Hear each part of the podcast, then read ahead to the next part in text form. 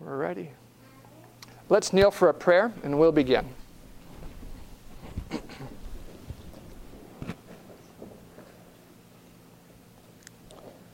Our Father in heaven, I ask that you would be here as our teacher, that you would teach us how to think well, that we can come to the truth.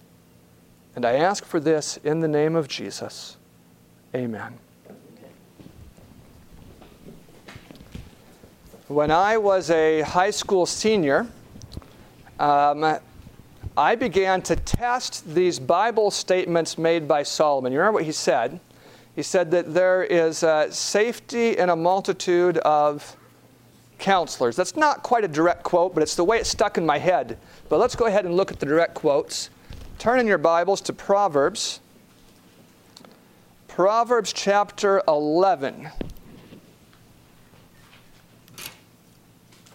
And looking at verse 14. Oh, it scared me. Hmm. Proverbs 11 and verse 14. It says, Where no counsel is, the people fall, but in the multitude of counselors there is safety. Now turn forward about eight pages to chapter 24. Chapter 24 and verse 6. For by wise counsel, you can see there where it says, make war, and in multitude of counselors there is safety. This was the idea that I was taught. So I thought that if I wanted to know where I should go to college, I would just ask a variety of people. And in a multitude of counselors, there would be safety what I found was that in a multitude of counselors, there was a multitude of counsels.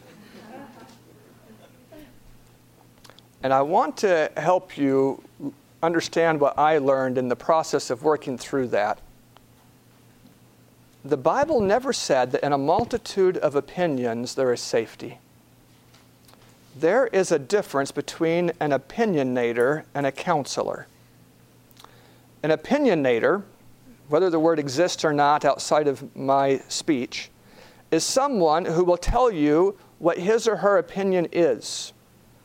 A counselor is someone who has access to data, either life experience and or inspired information that can share with you because you did not have access to the same data, either life experience or inspired information. And when I come to you as a counselor, I'm not really asking you what college I should go to. I'm asking you why you think I should go to the schools you think I should go to. That is, what I want from you is your data, not your conclusion. This is such an important idea, and it's fundamental to what we're talking about here.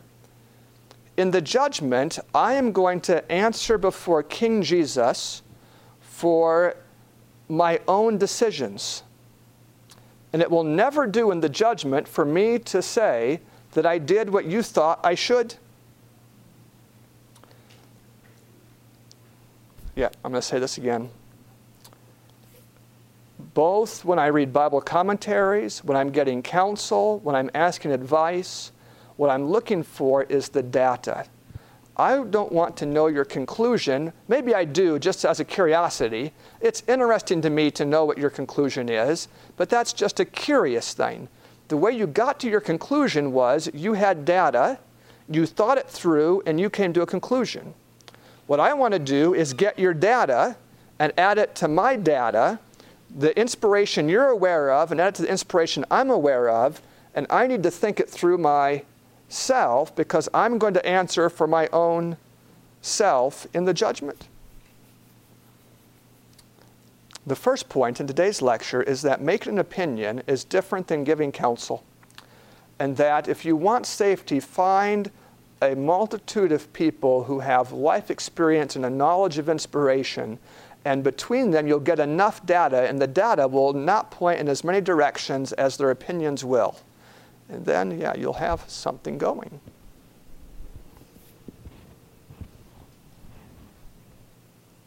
There's an article at BibleDoc.org, a website, called How to Know God's Will for Your Life. That I think if that's a very interesting topic for you, you'd love to read the article. That's BibleDoc.org. Turn in your Bibles to Acts 21. Acts 21 36, when you read it, makes you feel like you're in the end of one of the Gospels, but it's just not there. Acts 21, verse 36. For the multitude of the people followed after, crying, Away with him. It's Paul that they're saying away with. I hope when you look at the verse, you can just see the very obvious thing that there's not safety in a multitude of opinions. What was the multitude of opinion? And uh, you can find that same thing repeated in a number of places in Scripture. In fact, the wise man said simply, Do not follow a multitude to do evil. That being said, let's move to point two thinking versus reacting. If point one was thinking versus opining, that is learning how to evaluate data instead of just concluding or taking someone else's conclusion. The second part is thinking versus reacting, and I'll illustrate what reacting is by a number of reactions. Many people try to arrive at the truth or to correct lifestyle by balance. That is, their spiritual life is one of avoiding extremes. And so they want to be in the middle of the road. What they don't understand is that this is reacting. And it makes it pretty easy for the devil to manipulate them. If he wants them to move a little bit to the right, he just brings into their realm a weird right wing fanatic that makes them feel a little left of center. And if he wants to move them to the left, he just brings in such a wild liberal person that they feel like they're a little bit right. And this business of trying to stay in the middle is a reactionary way of thinking. It really isn't data based.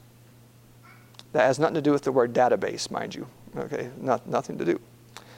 But we want to be thinking. Amy doesn't have to listen to me, Eric. I am just not on that level yet. Um, I mean, of course, you are the parent and I'm not, so I, I, I, all right. Um, let me say this thought again. Reactionary thinking includes this business of trying to be balanced. And in trying to be balanced, what you're really doing is reacting to whatever atmosphere you're in. So in California, reactionary balance will put you quite a bit further left than that very same type of thinking will put you if you're in Connecticut. Quite a bit. But neither one is based on simply what God says. And that's what you want your real life to be based on. It's what God says, which is much easier to, to read than people. Another type of reaction, you might call it truth by attraction. Try to arriving at the truth by knowing someone who is such a spiritual man. Let me think of some of the heroes of the faith right now. Maybe Stephen Bohr. He's spoken here at Western Youth Conference before, and that rhymes, Bohr and before. It rhymes. Uh, I know some people that just think that he is the super coolest preacher. And for all I know, they're right because I've never heard him speak except for here. Some people really like Mark Finley, and others really like Doug Batchelor. And, and uh, I'm not going to tell you who I really like because it's not relevant to this kind of talk. But this idea of arriving at truth by attraction is not a safe plan. Do you know what the Bible says? Cursed is the man that trusteth in man and maketh flesh his arm. When I say it's not safe to follow a man this way, I'm not saying anything negative about the man. I'm not. It's not safe for you to follow me that way, and I'm not saying anything negative about me. I could say something negative about me, but I'm not going to do that.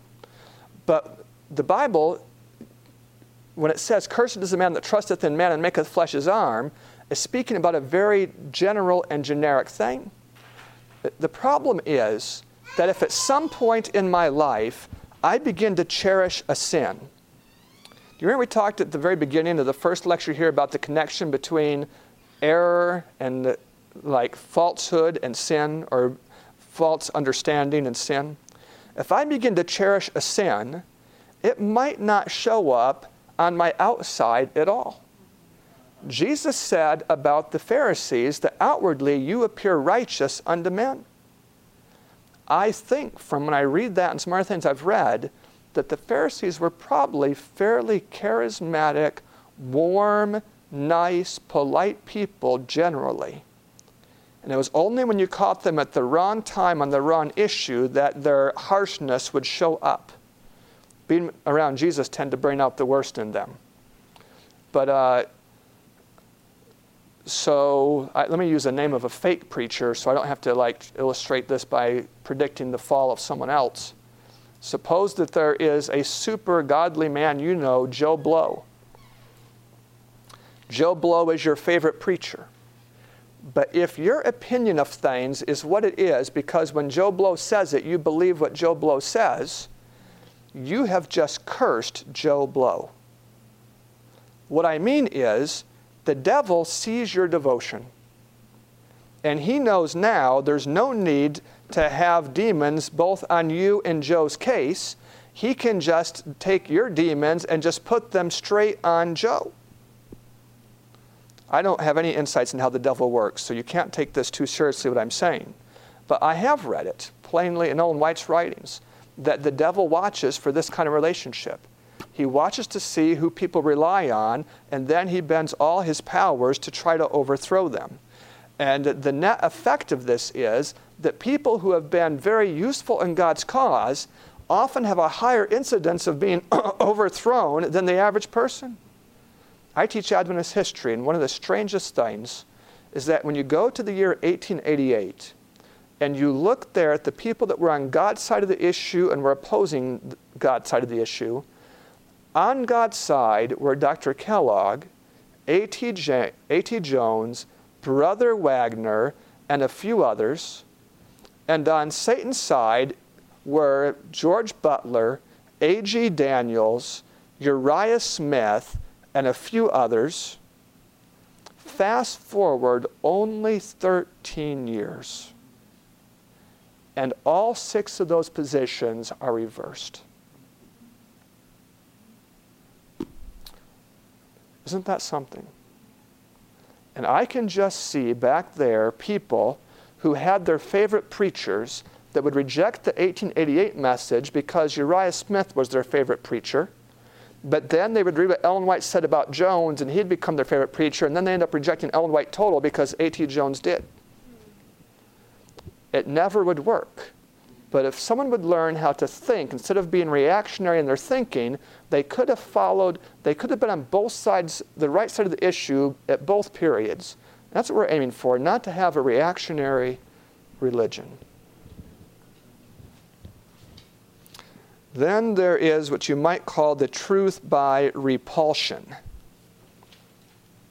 I'm speaking here about false ways that people think, but they don't really aren't really thinking well that has to do when Satan brings a weird, strange person into your life and then has them tell you the truth. It's a common trick of the devil. I've seen him do it. I've seen him do it in families. I'm thinking right now about a man I know who he, I'll just call it raped his own daughter year after year after year until she was 17 years old. But he was teaching conservative spiritual values to her and to other people. Do you know the devil's plan for deceiving that girl? In her mind, it's going to be very hard to disassociate the truth that her dad said from the wickedness her dad was. I don't think you're going to have quite her tragedy, but you could follow the very same, be a victim of the same kind of dislogic. That is, just because someone is wicked or weird doesn't mean that everything they say is false. The Pope himself often says true things. I've seen someone who was anti Trinitarian using as one of their arguments the fact that the Catholic Church says that their teaching about the Godhead is the foundation of everything they teach.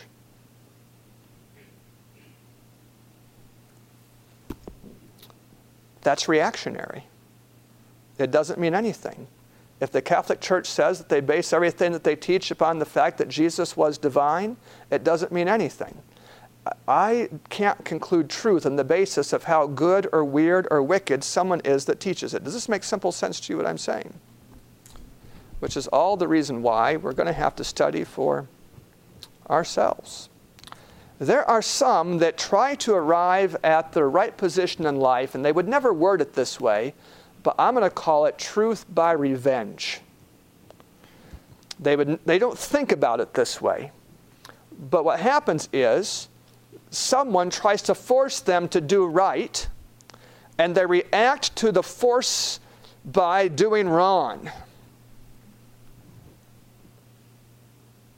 Think it through, that trick of the devil. It's a revenge that is entirely misdirected. Why will you be mean to the Lord Jesus just because someone that didn't pay any attention to what he had to say was mean to you? If the Bible hasn't authorized anyone to, be, to use compulsion, then why will you take revenge on the Bible when someone does? It would be as if I hit you and out of revenge you hit your mother. It just doesn't make any sense at all. But it's very common of the devil to try to lead youth to go the wrong way by pushing them the right way with a lot of force.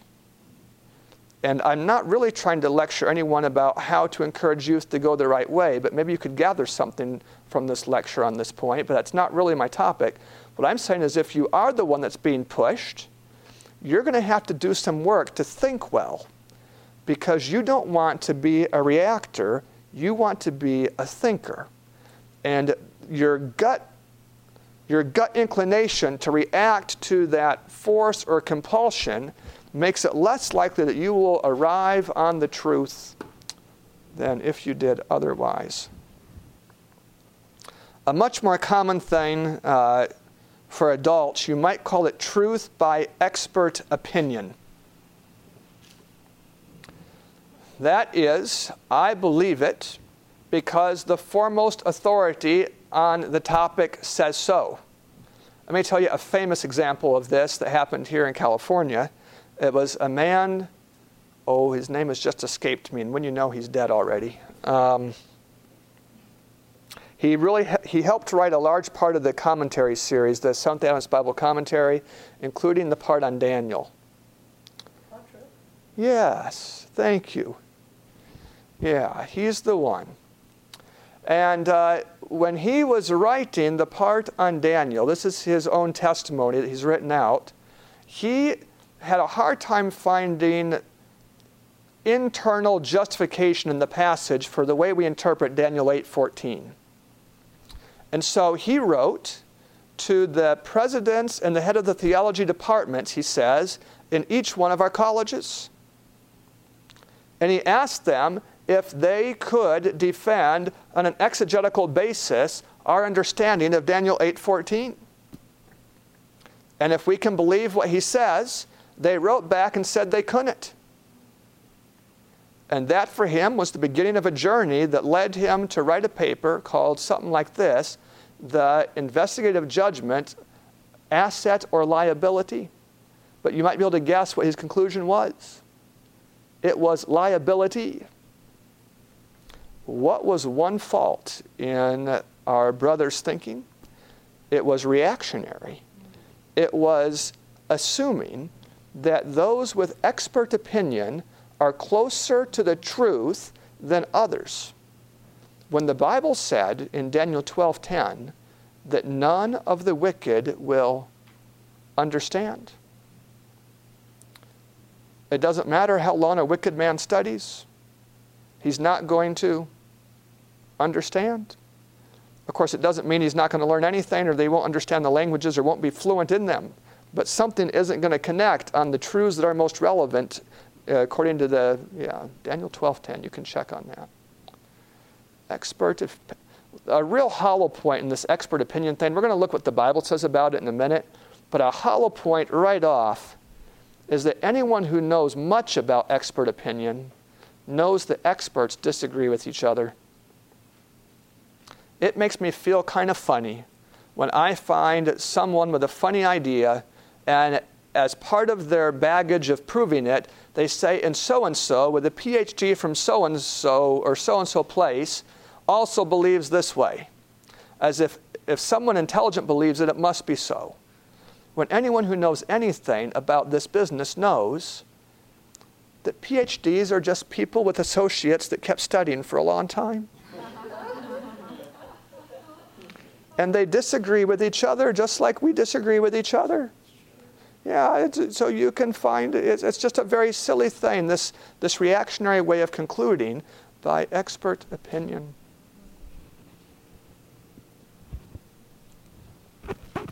Another way people get there, you might call it truth by sentiment. Uh, Malachi talks about this idea when he talks about people who say, Where is the God of judgment? Today they say it this way that God is too kind to, and then I was listening to one man who was speaking in Florida. I've written a paper about him that names him, and he didn't like it at all, and he called me about it and wanted me to withdraw the paper, but I never did withdraw it because he didn't withdraw his public teaching on it. And, uh, but anyway, what he was teaching, this man,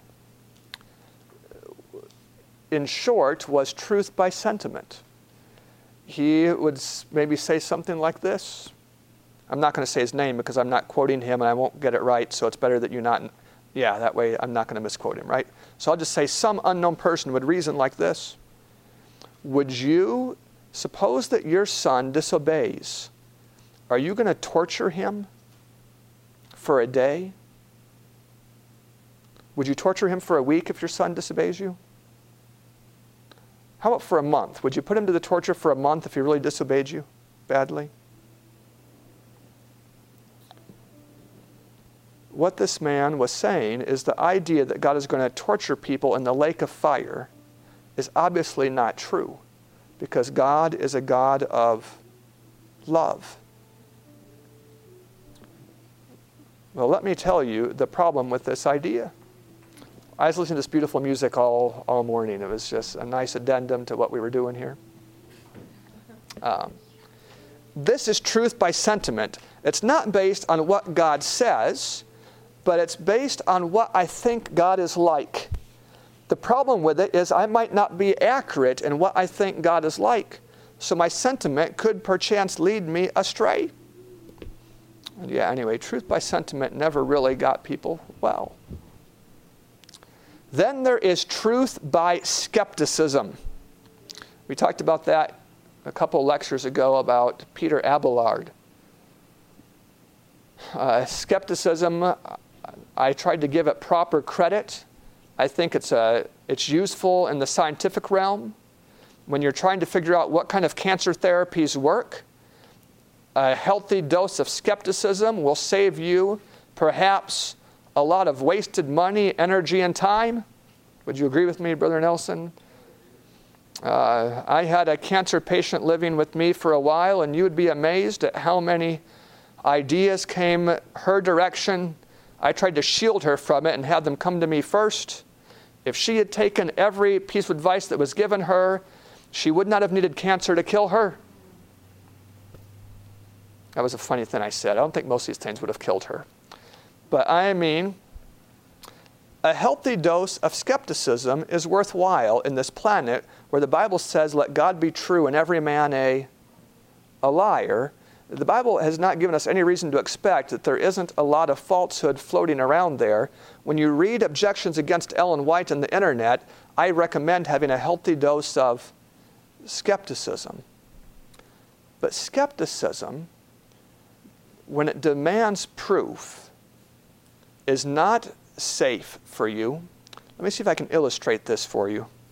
Suppose you live in 1850 and someone tells you that smoking is bad for your health.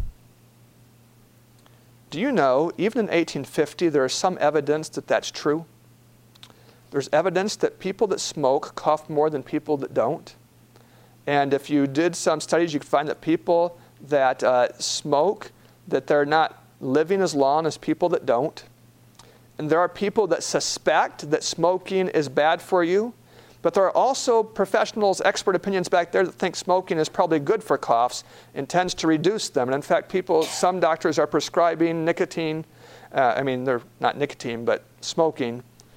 If you demanded proof in 1850, you would not be able to find it. Would that prevent the cigarettes from killing you? The lack of proof does not change the facts. And to me, this illustrates a lot of things today. For example, on the issue of music. I think that I am not capable of proving to you that much of the soft contemporary music is bad for you. But I think I can show you the evidence that leads me to avoid it. And I think that in your own heart, that you don't demand proof when you think that the danger is high. For example, when you're in the airport here in Sacramento, if an alarm goes off and a voice says, There is a bomb threat, please proceed quickly to an exit. Even though you know that only one in a very small number of bomb threats are legitimate, are you going to stand there and say, Forget it, there's probably no bomb. Where's the proof? Or are you going to go? Why are you going to walk out even though you know there probably isn't a bomb? It's because there might be one, right? And because your life is very valuable, and because of the value of your life, you're not willing to take a sensible risk unless there is a very good reason. I'm trying to illustrate for you why, when there is an eternal life, you ought to be willing to take stands and to move forward based on the weight of evidence, even when you can't find proof. Because if there's good evidence that the Bible is true, and the Bible indicates that there's a life and death involved, to demand proof is really just being very I don't know, what's the right word for a man who stands in the airport and doesn't go outside? Uh, yeah, whatever word you want to choose for that kind of thinking, he might consider himself to just be a healthy skeptic, but his skepticism is not helping him as much as he thinks it is to arrive at the truth. It's merely showing how little he values his own life. This really isn't preaching right now because we haven't looked at the Bible hardly at all, but we're almost done with the list, then we'll look at the Bible. Truth by ratio. I heard someone preach on this last week, and I corrected him as soon as I could get him privately aside.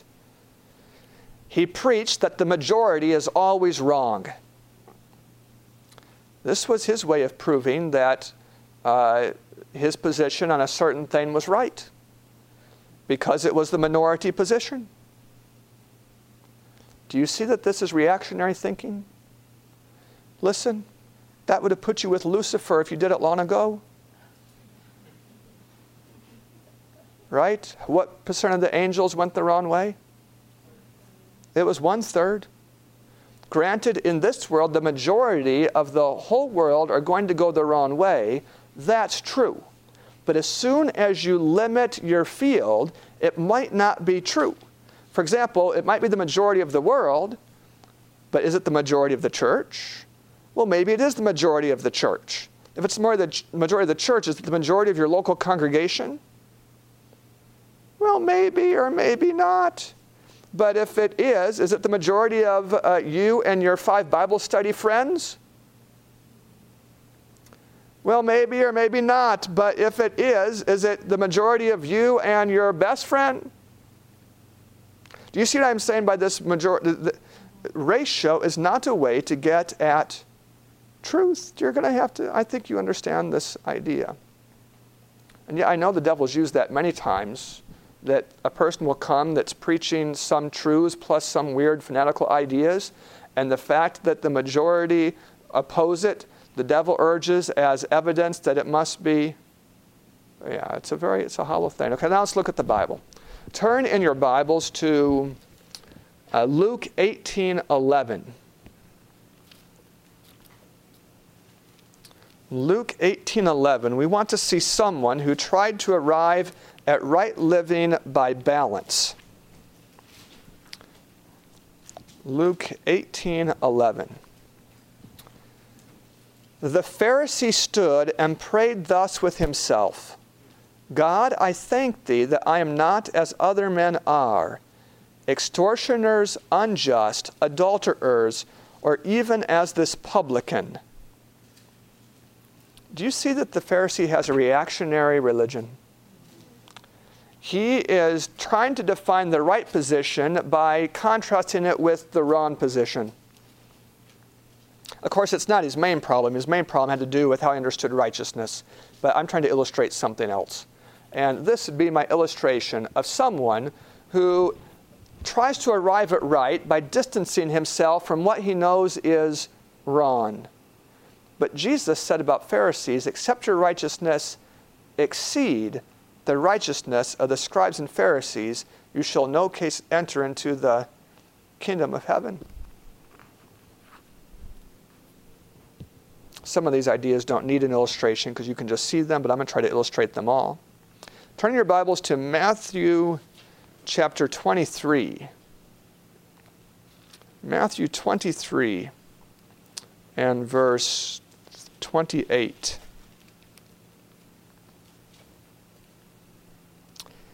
Even so, you outwardly appear righteous unto men, but within you are full of hypocrisy and iniquity.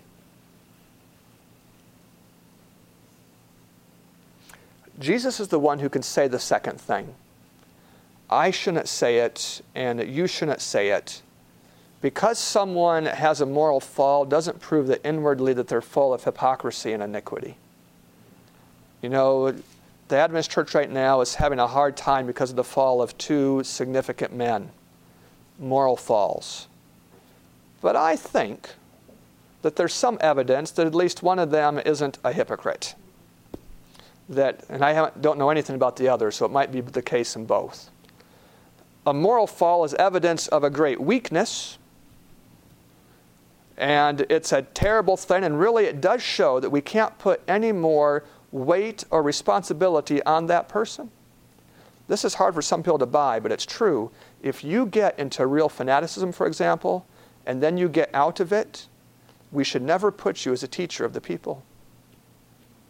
Even though you're out, you've shown that your judgment is not reliable. And in this case, shown that your moral uh, position is not reliable, it doesn't mean that you will be a fanatic again or that you're going to fall again, but it means the church has to act statistically. And it should not take such a risk as to risk the well being of those under its charge under you. And if you are sensible and humble, you will accept that responsibility and recognize that you are no longer fit for these kind of positions. That's a tough one to swallow. Did we read the verse or not? Yeah, we did. That's right. You appear outwardly righteous unto man. This is why truth by attraction is not sensible. It's because it's really true on both sides. Not only do wicked men sometimes look right, but sometimes righteous men look so wrong. I'm thinking right now of James White and Martin Luther, who, when sometimes they were opposing error, seemed, and even Moses, you remember Moses made them drink the gold? Yeah. Yeah. These men, sometimes in opposing error, seemed to go a bit far, and Ellen White describes how people thought Moses had a very mean spirit, and they liked Aaron much better, thought he had more social grace. But God excused Moses' actions because of his zeal for his glory. And uh, that's why this truth by attraction thing and truth by repulsion, neither one works. We might be repulsed from those that are right and attracted to those that are wrong. We're really going to have to go to truth by what God says. It's the only thing that's reliable in anything we've talked about so far. Truth by what God says is it.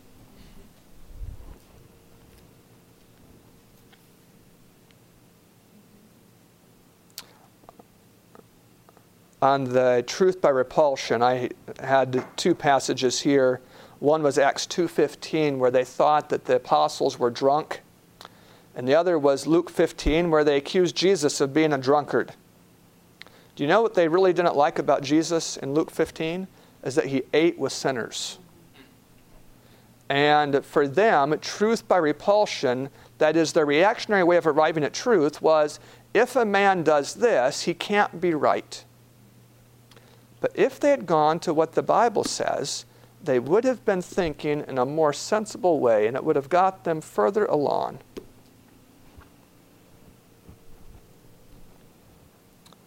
That almost deserves a. Uh, I don't know the right word. Almost, I should say more than that. Because can we evaluate people on the basis of their fruits? It's kind of a funny thing. If I see you in open sin, I can conclude that you are not a reliable teacher.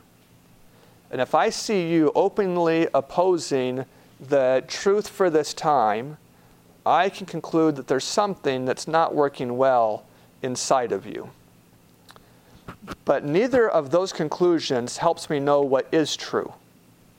They only help me know who's not reliable. And how do I arrive at what is true? That's right here. Micah 6, verse 3.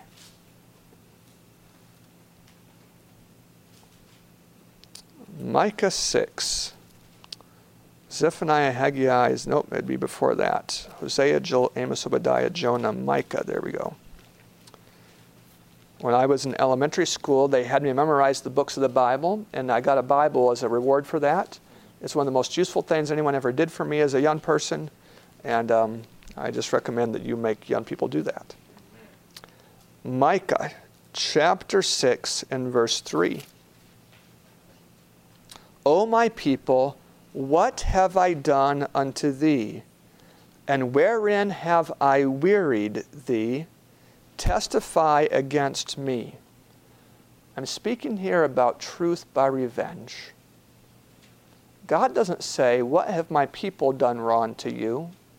What have the pastors done wrong to you? What, have, what has life done wrong to you?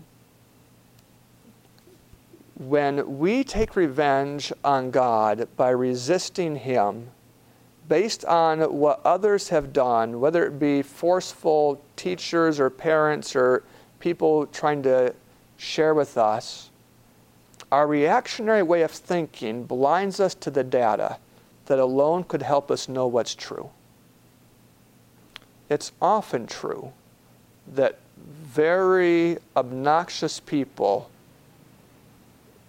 find a outlet by trying to compel others to accept the truth.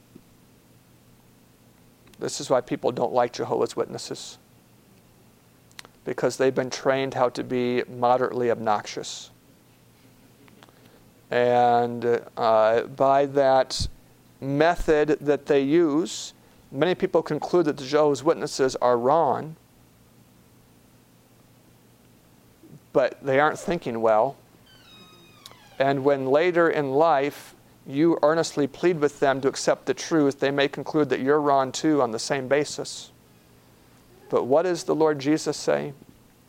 He says, What have I done to you? Where have I wearied you? The truth is, He has done all things well, and there's no good reason for us not to follow Him. Malachi chapter 2 and verse 17. Malachi 2 and verse 17.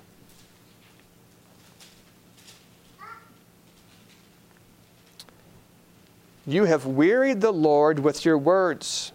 Yet you say, Wherein have we wearied him? When you say, Everyone that doeth evil is good in the sight of the Lord, and he delighteth in them. Or when you say, Where is the God of judgment? This is truth by sentimentality. It is the idea, and I've heard this hundreds of times, I'm sure you've heard it, where someone has died and someone says he was a good man, though there is no evidence that he was conscientious. Or someone asks a question that is on this line of how can God condemn someone who is as good as that person.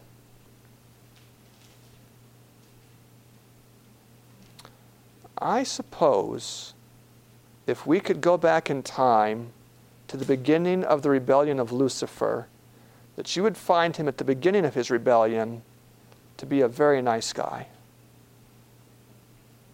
It takes a while for sin to corrupt the character. It takes a while for it to turn selflessness into selfishness. And the truth is that at the beginning, there even was a time when Satan bowed down with the other worshippers and his heart thrilled with love for God. You ever, you ever read what I'm talking about? It happened to Lucifer. But he wasn't a good person. He wasn't. There was corruption that you could not see, and it's because you couldn't see it that it was so dangerous. Yeah.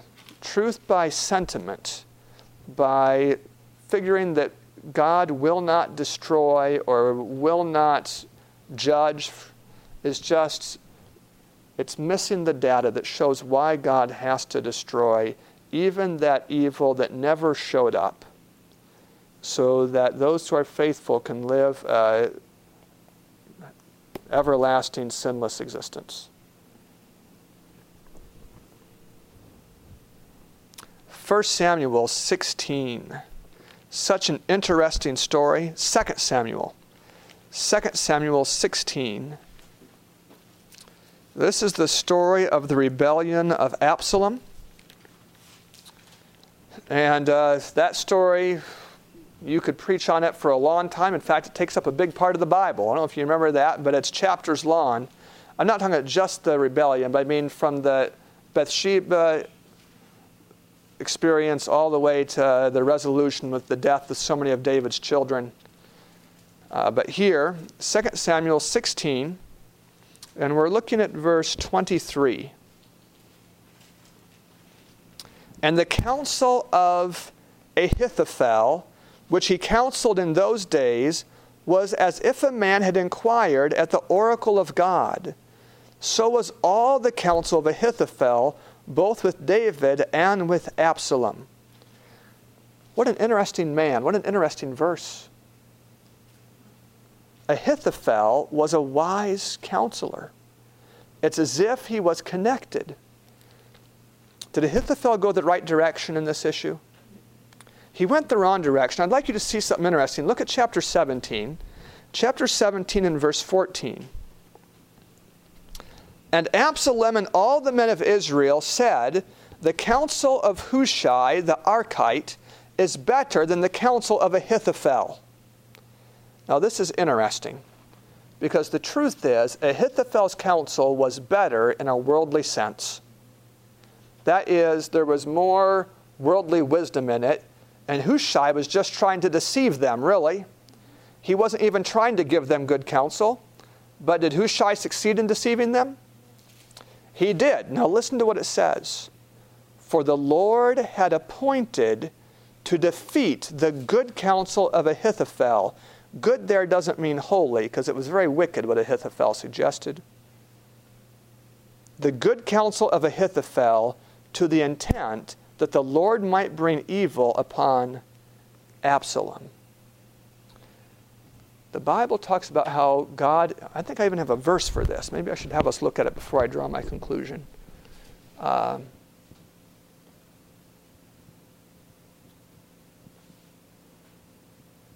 oh, I must have put it where I can't see it. But uh, this is what it says. It's in Isaiah that God is intending to uh, to, I'm forgetting the right words and I hate paraphrasing the Bible, so I'll just majorly summarize it. It's in God's intention to make the wisdom of the world look foolish. It's almost like what you see in 1 Corinthians 1. It's, it's a very similar idea. Remember what it says there that the world by wisdom knew not God? And this was God's intention. God's intention is to humble uh, us when we've depended on the experts by making the experts act foolishly.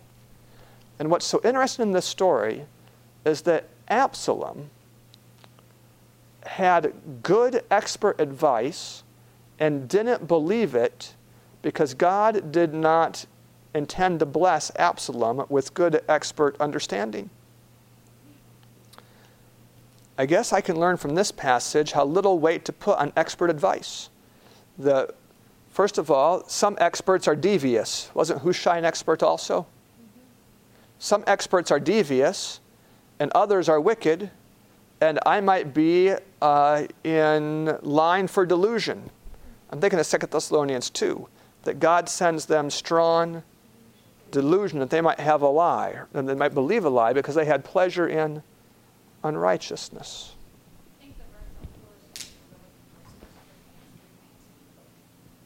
What's it say?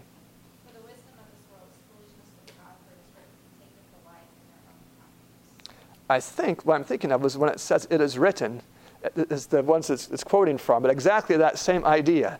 That's it. God's intention is to make those who are very wise end up not being very wise looking at all.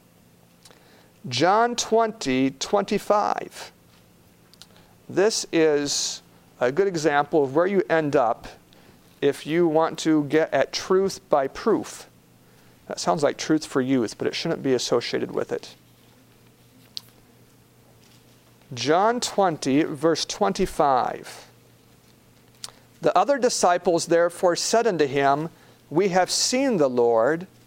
But he said unto them, Except I shall see his hands, the print of the nails, and put my finger into the print of the nails, and thrust my hand into his side, I will not believe. Well, you know the story ends up okay for Thomas. I'm happy for that because God is very kind to people who don't think well. I've seen people who demand proof. Sometimes God has given them more than I thought He would. I've seen people who, who are very sentimental in the way they think. Sometimes God has given them more sentimental reason than I would imagine He would. Sometimes people who have relied upon experts, God has brought them excellent expert information. I mean, God is kind to people, but our chance of arriving at truth is much better if we learn the right way to do it. In the case of Thomas, Jesus said, Go ahead and thrust in your hand and feel my, the palm of my hand. And he said, Blessed are you, oh, excuse me, not blessed are you. Blessed are those that believe who don't see. That is Jesus saying that this idea of demanding proof isn't a blessed idea. It's not safe. And the devil may convince you that even what is overwhelming evidence is not even evidence at all. I'm thinking right now of the creation evolution debate. I think I have seen enough evidence to say that it doesn't require faith for me to believe in creation. The evidence is compelling. But I can easily imagine a student who hasn't been exposed to what I've been exposed to, not understanding a lot of things, feeling like that there's no proof at all, and a lot of evidence on the other side. Yeah, this, you understand.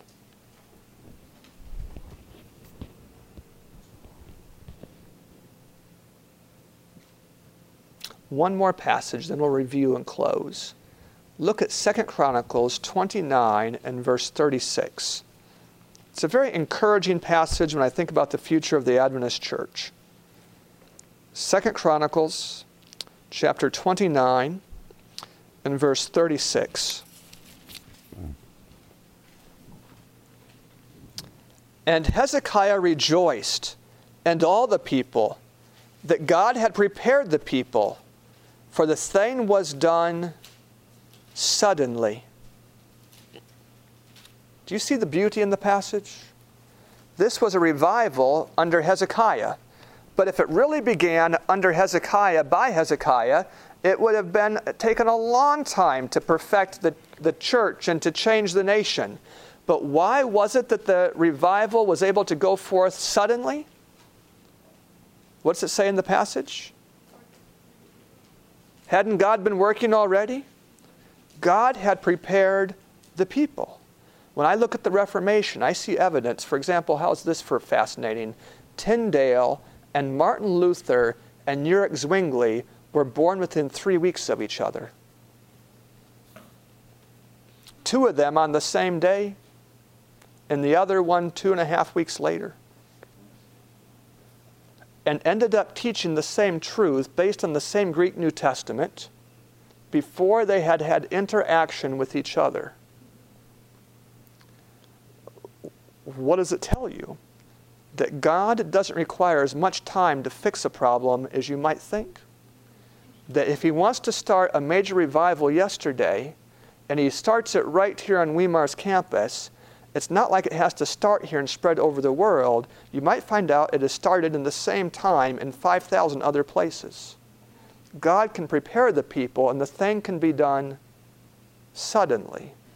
Do you see the evidence in the end of the, that chapter? It happened in the time of Hezekiah. It can happen in our time. And to me, it's good evidence that you shouldn't have the reactionary thinking that the majority is always wrong. Because there can come a time when God has prepared the people, and in the right venue, in the right place, the majority could even do the right thing. And that's what happens right here in this story. So it's much easier to summarize this whole lecture than it is to say it. The summary of the whole thing is the Word of God is the only sure source of truth. It's the only thing, it's the only reliable thing. And if I want to learn how to think well, what I'm going to have to do is gather as much data as I can from inspired sources. And if it has to do with how to live, I might include life experience from you. You might tell me something about how to cook, and I won't find anything about it in the Bible. Is that a legitimate source of truth? Life experience? It is. But I want to be sure that my thinking is not reactionary. Because as soon as my thinking is reactionary instead of data based, it becomes easy for the devil to manipulate me by bringing in a mean person that tells me the truth or a corrupt man that tells me a lie but looks righteous, by well, do I need to go through the whole list again? The devil has so many tricks. I'm glad we don't have to memorize all the tricks to be stable. right? All we have to learn is that there's only one reliable source.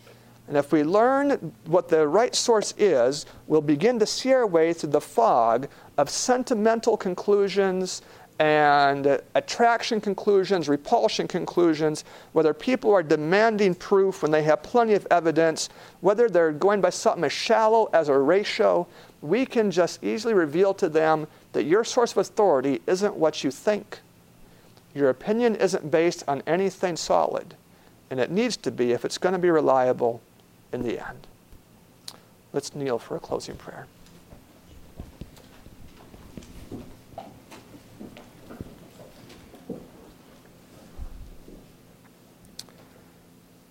Our Father in heaven, I thank you for giving us the Holy Bible. I'm sorry that we have been so easy, easily deceived and duped and misled. And I ask that you would teach us how to take our, our reliance off of expert men and holy men and favorite men and, and to put it on something that really has reliability your word. Prepare us now for the coming blessings of this weekend. And I ask for your spirit in the name of Jesus. Amen. This media was brought to you by Audioverse, a website dedicated to spreading God's Word through free sermon audio and much more. If you would like to know more about Audioverse, or if you would like to listen to more sermons, please visit www.audioverse.org.